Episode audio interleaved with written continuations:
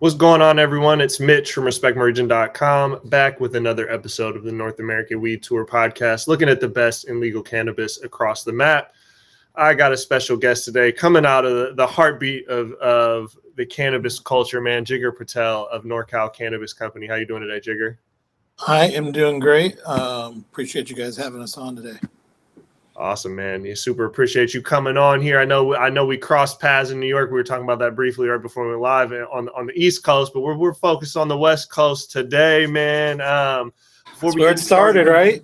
Yeah, yeah, yeah, exactly. Right, right at the heart of the culture. And, and before we get too ahead of ourselves, I kick off every episode with my guest origin story around the plant, the plant being cannabis. So whether that's personal, professional, whatever you uh, choose to be vulnerable and sharing, just curious kind of when you and, and cannabis uh, began your your journey together. Yeah, man, it's it's funny because I, I started smoking cannabis really really young. Um, you know, at that time, uh, really opened my eyes to a world that I didn't see exist. You know, I'm an immigrant kid. Um, you know, hardworking parents, um, you know, came to America with a very specific plan for their kids, right? Which was get an education, go to college, get a job, have a house, have a family, and that was that was the dream. Um, and I think you know, as I was growing up in America, as you know, this kid of immigrant parents, um, I was you know I, hanging out with kids from all other ethnicities and cultures. You know, um, met a lot of really cool dudes in um, the Chicagoland area, and and obviously, you know, as an adolescent, stumbled upon cannabis. Um, you know, the first few times I tried it, I wasn't really sure if it was for me, but you know, I think I got the bug pretty quickly and immersed myself in it, and I and I think. You know, it did a lot for me early on, and, and really one of the biggest things it did for me was open my um, I'd say my eyes and my mind to a whole world that I didn't know existed. And I, I, think it really did transform who I am as a person and, and, and who I am today. And, you know, that, that initial introduction to cannabis has really influenced my entire life. Um, starting with choosing this as a profession, you know, in my early twenties. So, you know, I, I give a lot to the plant and I think that's why I'm so passionate about the legacy, where it comes from and really California cannabis culture. I love that, man. I love that. When when when did uh, when did you start, uh, or when did NorCal Cannabis Company kind of come into existence? What year was that? Yeah, man. You know, formally, you could say like the the actual holding company, uh, you know, really came into place. I would say in 2018 formally, but like the companies that made up NorCal really started in the Prop 215 days and carried on and, and really got their actual formations like in the early 2000s as collectives, right? Mm-hmm. Um, and I and I think you know the move from that collective into Prop 264 and the ability to to really commercialize the business um, is what led to the you know the NorCal holding company origin story that we see today. But you know our roots trace back to you know some of our team members almost as far as 1996. I would say you know my core expertise in California, 2003. Um, but you know, yeah, NorCal's really made up of a bunch of cultivator industry folks uh, that have been participating in this space uh, long before what you see in modern cannabis. And what are what are the kind of current pro- brands and product offerings that are uh, under the umbrella? Yeah, I mean, today when you look at who NorCal is, we're a lot different than we were. Call it, you know, five years ago, but eerily similar to who we are who were 20 years ago. Um, and so, you know, our core focus is indoor cultivation. You know, we call home base Santa Rosa, California. Um, in a lot of our eyes, we believe California and Santa Rosa in particular is the home of indoor, probably globally. If you look back to what was going on here in the late 90s and um, in and in the mid 2000s, it was really undercover. But this is where most of the indoor was actually being grown. Um, you know, so uh, uh, for us uh, right now, we focus on three kind of flower CPG brands. Uh, you know, our, our, primary brand being Lolo. Um, we've got a lifestyle slash kind of California culture brand in One Life, and then our node to uh, Legacy, which is Panacea, which is one of um, you know, our VP of product here, Justin Benson, who's an, an old school, uh, you know, farmer, and I would call him, he loves this term, extract artist, uh, mm-hmm. one of the OGs from back in the day. So, you know, the brands that we bring to market today are really California focused, but they're focused to different consumer sex uh, segmentations, right? So, like, you know, when we look at Panacea, we're really going after the hardcore, um, I would say, you know, true California OG smoker. When we talk about Lolo, we're talking about the California consumer um, that's always been a smoker and is looking for great quality at a great price. And, you know, One Life has a little fun and, and likes to play in that art, culture, skate crossroads. Mm-hmm. Absolutely. And so it's nice having those market segmentations. And when it came to building those those brands, was it stuff that kind of was successful you guys had in the market and you realized was successful, or were any of those kind of an attempt from the ground up of like here is a customer base we know is there, let's curate kind of a product and a brand for that customer base? I, I think it's a little mix of both, and it's it's really interesting, right? Because what we like to pride ourselves here on is obviously being from the legacy market. Um, is our understanding of that market and how it flowed, right? Like there's always the cyclical nature of how cannabis moved throughout the California ecosystem. And part of what you see in our brands is really the amalgamation of that, right? Like we are able to look and see what we are doing really well through all these cyclical turns in the market and what works. So when you look at a brand like Panacea, I, I equate it to whatever the hypest stuff we had in the old days was, was that we would sell into dispensaries, right? Um, when I look at Lolo, I look at what the power consumer would come in and want to purchase at the biggest dispensaries. And if you trace back our origins, like we were one of the main indoor providers for some of the biggest uh, dispensaries prior to Prop 64. So when you talk about those 30 and 40 and 50 million dollar dispensaries that were running the California game, we were one of their largest indoor providers. And and through that, we were able to learn a lot and understand really what the market wanted, and then utilizing today's data um, and technology, we're able to create brands that actually fit that consumer market fit, right? Absolutely, yeah, and I think it's that that combination of experience and then leveraging the data obviously is kind of a, a recipe for success. And when I look at you know the brands i'm familiar with all of them but lolo seems to be the one that that i feel like is getting the most a, a lot of pre- presence right now. And obviously like you said it's it's kind of tailored to that consumer that's been around. Um, and and i think a lot of companies in this space kind of forget that that consumer or put out products that clearly don't resonate them whether it's at a price point or the messaging um, and kind of say how how do we not win over this consumer? But being that you guys have came from this and seen the game evolve, you understand that that person's there. And for that consumer, what do you think is the things that that matter to them most? Kind of your your typical Lolo consumer. Yeah, that that's a great question. And you know, when you say typical Lolo consumer, it really does run the gamut of who is a Lolo consumer, right? And I think we have really identified what matters to that consumer: quality, um, price, and consistency you know and it's it's not unlike the old days. Like look baiting and switching a consumer or customer loses you consumers. I don't care if it's somebody buying hundreds of pounds off of you or an eighth off of you. If you sell somebody something that's branded as something they expect to get what they pay for in that bag. And what we realized with lolo is, is if we can continuously present this fresh high quality product to a consumer at a price that they could handle it would resonate in California given really how mature this market is, right? We we did a data segmentation study early on in the in the NorCal days when we were involved in other things besides just indoor cultivation, and that that data uh, told us that the power consumer doesn't care about brand today, and while they like hype, they are focused on quality, consistency, and price, mm. and that's what Lolo is. And and and the beautiful part about Lolo is it, it really is it, it's a no frills brand right? What we're able to do and why we're able to do this we're not some giant that's coming in and losing money bringing you flower at that price. We're able to utilize our one really good skill set which is is growing high quality indoor cannabis cheaper than anybody in the country and then using our distribution and sales channels to get it to our consumers across california. It's pretty simple like we're not over here playing a bunch of uh, like I said, bait and switch games or losing money to do this, we're able to pass on the savings to consumers. We think it's yeah. a winning formula, quite frankly. You're seeing it all over the co- the country, right? When you when you read the headlines, like it's price compression, and it's not just California; it's everywhere.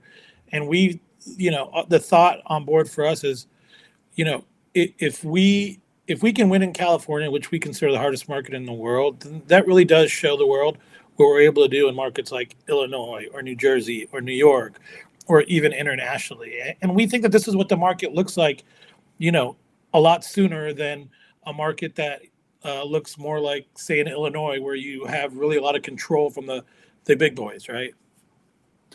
Absolutely, and, and something that's funny is like you know we see these or for me personally i see people talking about price compression right? And and just supply and demand. We saw it obviously rec oregon was a little bit earlier than california. So we saw it in oregon. We saw it in washington. We saw it in california. Oklahoma even though they're medical they probably dealt with it the most just due to lax regulations. But i see you know the impending oversupply in massachusetts is coming and that obviously drives the price per pound down. Um, but it's something like if you've been in the legacy market we've seen the same thing when before the shit was legal. There was floods that affected pricing and like you said, delivering quality, pricing and consistency are those three pillars that whether this is medical, whether this is rec or this completely black, this has applied to the game and we've kind of seen those things. So what is that what does that experience for you guys mean to see this kind of whether it's medical or, or traditional legacy, whatever keyword you want to call it, but seeing this kind of before it's rec and then watching people flounder in this rec market, do you feel kind of prepared? Like, man, we we're just seeing the legal version of what we've already seen before, or is it kind of a whole new ball game?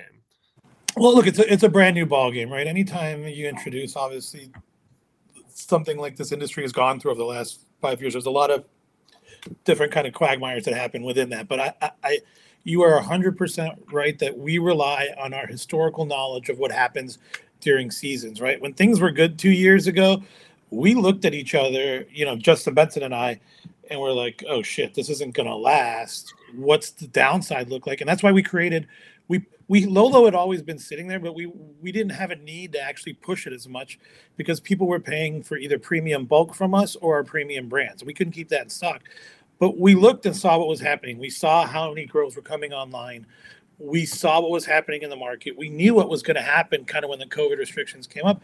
And we, you know, in April of 2020, when most people were digging, or not really digging, and they were, they were really pumped about the price points that they were seeing on bulk.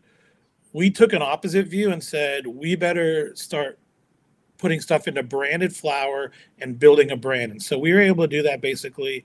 Um, by not overcharging for that brand and becoming more and more efficient at what we did from getting a bulk pound into a Lolo bag and getting into the consumers on a production schedule that kept stuff really, really fresh. And I think that's one of the secrets that people don't talk about. Um, and, and I think it's a dirty little secret in the game is like this is a perishable good. And if you want to move high volume cannabis, you need to be able to actually have a production schedule that meets the demands of your distribution network. And you know, I'm saying these things and it falls on a lot of deaf ears, but for us, like we've been doing this, you know, a decade plus, and we understand how this works. We understand that if you sit on product for over a month and then you hit the market, guess what? A week in, somebody's asking you for a discount. It doesn't move in, in a week. Guess what? They're asking for a bigger discount, right? There's so many things in this game that the historical knowledge that came from people that actually did this have and, and that is what we should be leaning into right I, instead of complaining about all the advantages of everybody else and what money and this and that, like forget about them. What can we do better? And I think that's what mm. we at NorCal really pride ourselves on is like, hey man, we've been through this. You know, we walk around here and we joke about what what the market's like right now because we've seen it before, right? There's nobody in our on our crew or on our team, even in the office, that's like, we've seen this. We've had people that have never been in cannabis but have been with us in the office from 2015 you know, so they've been in this almost seven years. So that's 50 years in cannabis. Like we have secretaries around here that understand, you know, literally the cyclical nature and are, are speaking the same language. It's it's really cool to watch this company in action from that that standpoint. Yeah, and and that's that that, that historical whether it's data or, or gut instinct, intuition, whatever, you know, life experience, right, is speaks volumes in this space. And I think that's a a big part of why you guys have been successful. So, you know, for you guys, is like revenue has made quite quite a big jump in three years. You know, they, they kicked me over some figures that that it ra- raised from two two million annually to seven million in, in a course of three years. What were some of the leading factors to to grab that level of growth? Yeah, I mean, our original, you know, rocket ship was pretty crazy, right? When we first started NorCal, you know, we really believed in direct to consumer. We are big proponents of that retail model. Um, so at that time, we'd actually set out with our partners, Eaze, at that time, who were, weren't plant touching. Um, and while we were also really big in indoor cultivation, we had also become the largest delivery company, really at that time in the world, um, if you given the market size of California. So we had like, you know, ah, God, who knows? We were probably facilitating thousands of deliveries a day. Um, you know, and in doing so, um, we were really able to like understand what was happening right on that consumer side, translate that, that to what was happening really on the flower side. And, and we were able to, you know, at that time, we went from 3 million to 70 million in revenue in less than three years, which is pretty crazy. Mm. Um, when COVID hit, we had to take a hard look at what that business line did. Um, and we left delivery. So, you know, we basically now, as we stand, are about a $50 million flower business in California. But, you know, getting to that scale from three to 50 in that short span was not easy. Uh, a lot of blood, sweat, and tears.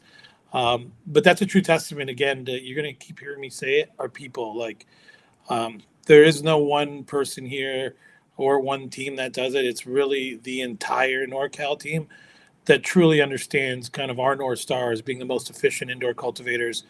Um, really gives us that heads up into bringing brands that matter to life. And, you know, I think as long as we continue to do that, we'll have a place in this industry and and following in like you know like you said when the market was great and you guys were like all right we need to approach this with caution right i can't remember who it was warren buffett or whatever there's that there's that classic line where it's like when others are greedy you know seek calmness when everyone else is calm that's when you know you need to be greedy or some sort of investment i don't know saying out there so it seems like you guys have that kind of that gut instinct that historical um, knowledge. What are some other indicators you look at for the market to feel like a shift or a change is coming beyond kind of just seeing it previously? Well, I mean, we're constantly looking at competition in terms of what's on the market, where people uh, look. There's a lot of very innovative people in the space, right? So you're constantly seeing where that innovation is. And what we study a lot is supply chains and really like costs, like like any other business. Like, you know, while you may see a product on the shelf, if we know that that project product doesn't have longevity because of the way that that that supply chain is set up, we like to look and say, can we set up a better internal supply chain? Can we utilize our partners to set up a better supply chain? Can we bring this product to, to life better than somebody, or, or, and can we do it more efficiently? Right. So like, we're constantly doing product innovation, but also when we do product innovation, isn't just like, hey, I want to create this. It's really like, hey, is there a consumer need for this? Hmm. Is somebody fulfilling this in the market? If they are, are they touchable? Like, are they doing something so good that it doesn't matter for us to do it? And, and you should have learned that, you know, given the last five years where everybody tried to do everything, right? At some at, at one point here, we had all kinds of plans, you know, for an extraction lab. We had a rosin lab at one time we've done all that. And what we realize is we're really good at what we do, and our partners are really good at what they do. And our unique ability to actually maintain strong partnerships with partners that are like minded and think about the world the same way we do allows us to bring these products to market because we don't have to have this crazy infrastructure to do it. We can partner with more efficient operators to bring products that matter to the market. So, you know, I think that's one of the things that we do really well in terms of understanding the market. I think you know we spend a lot of time understanding regulation and compliance and understanding where that pro where the problems may arise not only for us but others trying to bring similar products to market um, you know and i think for us we spend a lot of time really with with what i call kind of our our feedback loop between our sales and production team where our sales team is constantly in the market talking to buyers and consumers and giving us you know their finger on the pulse of what's happening and unlike many other organizations I've seen in the cannabis space, we actually rely on that, right? Like our sales guys and our, our, field ambassadors need to have an open forum to tell us what's happening. I have a weekly meeting, right, where I want to hear what they're hearing, you know, out in the field. And when you look at California and the size of the market, what's awesome about that and why we think this gives a great kind of um, you know head start to the rest of the country is California is you know you could say it's anywhere from call it five to eight different states mm-hmm. on the way that they function in both buying habits from the buyers and the stores but the consumers and the economics that drive those areas um, so we get a lot of internal data just from this state that we can then apply to other regions throughout the country as we decide to move uh, into other markets. And on that first point, you were talking about you know sticking to what you do best as a, as an entrepreneur, and you know I'm not quite sure the level of creativity that you personally hold. Obviously, launching brands and, and being an entrepreneur, there's a creative element to that, and both being a, a business owner and being a creative uh, I feel like there's this never ending tug at like starting new things, chasing shiny objects or squirrels, right? Or getting inspired. What if we do this? What if we add that? You know, it's we're plagued by not it's it's difficult to stay in a singular model and just stay there and not get distracted. What are some of those ways that whether it's yourself personally or, or internally as a group that you guys stay focused and not get lost in the sauce trying to chase all the new things? You know, I think that because we've been a victim of chasing the shiny new object, the mentality in the heads that warn here is don't chase it and focus. But what we what we you know in doing so that was really great to like muscle through the really tough times and I think we're doing you know as good a job as anyone muscling through right now. Um, but it doesn't mean you take your eye off what the prize is. This industry is still so nascent, right? There's still so much more growth. The the the possibilities are still endless. It's it, it's in our best interest to make sure that we are still forward thinking. Right? You can't just get caught up in what you're doing and say, "Hey, I'm the best at this, and this is all I'm going to do, and I'm never going to do anything else." I, I, think what we've done recently is really put in a new BD team. Um, we were able to bring uh, Joe Andre, who used to be uh, the CEO at Field, formerly uh, was a VP over at Glass House, who's been kind of on the cutting edge of extracts to come lead our products team along with Justin Benson. Um, and I think what we've done is built a really good internal BD team that both can work on products and partnerships here um, that allows us to actually look at things that are outside of our core capabilities and look for things that make a lot of sense for us without having the entire team shift its focus there. So we've put some, I would say, um, better parameters around how we think about business development and really SKU development around here. And what does it look like for you? I, I, know you said looking at the market when bringing a new SKU out, it's like, is there a need? Is there a competition there? As you find SKUs that become successful, obviously other people are going to mimic that or go after, you know, it's very rare that you're going to be the singular person going after a, a, a or a, a gap in the marketplace.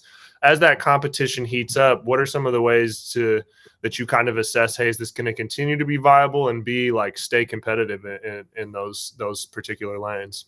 Yeah, I mean, I think what we realize is that from the NorCal perspective, because of our efficiencies at what we do, give us so much more um, margin. We only look at products that we know that our competitive advantage makes sense for us to do right? So like again we're not going you know the middle of the shelf doesn't make sense for us but the top and the bottom do for a lot of really strong reasons which are because again back to our efficiencies we're able to put better product in what we would look at in the good if you went good better best.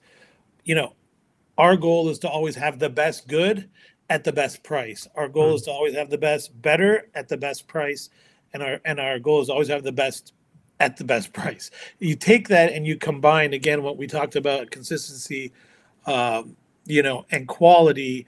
Yeah, I think that's the winning formula. Like anything else, and, and we don't think brands are going to be born overnight. You're going to have to continually do this over and over again to get mind share from uh, today's consumer. And, and, and, if there's anything that we know about a cannabis consumer is they're not easily fooled, right? These are smart individuals that pride themselves on not being duped. Absolutely, like you said, it's uh, once once you crack open that bag, it's hard to deny it if you're a real cannabis consumer. You know, you could whatever, no matter what it looks like or what the hype was going after. Once it's open the bag, it's yeah, it's to speak for itself. Well, and look, and I think we've sometimes got to get out of our own head, right? Like I remember, like I, I am the guy that wouldn't, you know, I wouldn't smoke anybody's, I wouldn't touch anybody else's joint, or you know, I only smoke our weed. Like I think we have to get out of this just always thinking about Heady and realizing that this this product, while still for the culture and still for the people that have always been a part of it, there's a lot of people that really enjoy it and want to be part of it. They want to be part of the smoking culture. They want to learn the history. They want to learn, you know, what makes something good, what makes something quality, what should I be looking for when I do it. And, and I think that if we get so caught up in just only thinking about hype and not thinking about how we can bring more commercial smokers in, we're doing ourselves a disservice to the industry. Mm. Absolutely. And when it comes to that, on that conversation of quality, right? Like there's there's a couple different boxes that have to be checked in most people's opinions. Um, which one, you know, like bag appeal, nose, high, right? There's a couple of those. Flavor. What what is you if you have to pick one of them? You know, you got to pick one. What's your ultimate indicator of quality for you personally? For me personally, it's all about flavor and profile, right? Like I, I still smoke by by rolling joints every day. Like mm. that's my preferred method. Um, but I understand the consumer, right? Having done this really most of my adult life, and I'm 45, right? Like I understand why somebody's not going to want to buy a bag, why they really want to buy a bag, why they're going to overpay for this bag.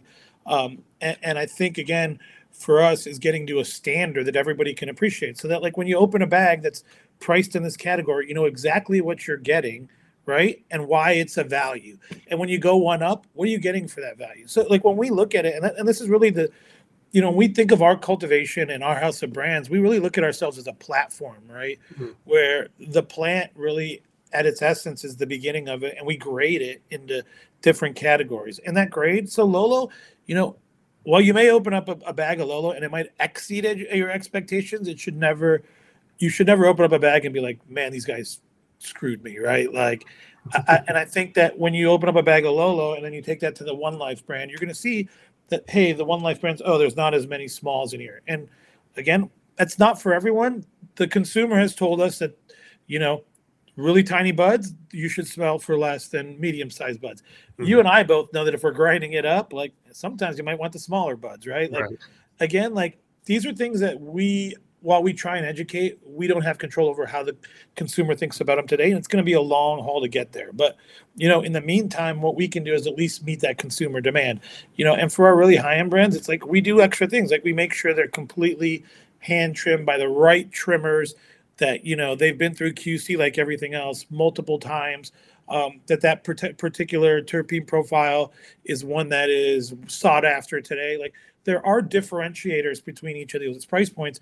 It's just knowing that what those differentiators are and sticking to it so that your consumer can always say this is what this product means to me. Mm. Um, yeah, no, I, I can't I can't agree anymore. And it's definitely about meeting or you know meeting or exceeding consumer consumer expectations, right? That's definitely a big part of this. Um, with with noticing, like you said, you noticed that there was kind of going to be this shift when we look at last year, the top end product. It was just seemed like no one could grow enough. That price point was crushing. I'm sure on the wholesale level, I'm we more so look at the consumer level, but I know across multiple states, it was like the top shelf was just cleaned out of any quality everywhere. It didn't matter price. I was seeing. I live in Washington. We were seeing prices we'd never seen for limited batches, no problem selling out. We obviously have shifted. You know, 2022 saw a shift from that happening to you know, it's still out there exists that that top shelf consumer I think is still more prevalent than in years past, but obviously we're moving more to that value base. Do you think that trend continues in 2023? Is there any other shifts without giving too much, you know, com- you know, juice away for competitors? But what, what are some of those shifts that you might anticipate or, or trends that we're going to see this next year? Yeah, I think in I think in the kind of post COVID world, what you saw was a lot of what I call the better. So the middle of the indoor category was full, and you see that today, right? There's so many brands competing in in the middle, um, and, and, that's really a result of you know the amount of product that there is in the market.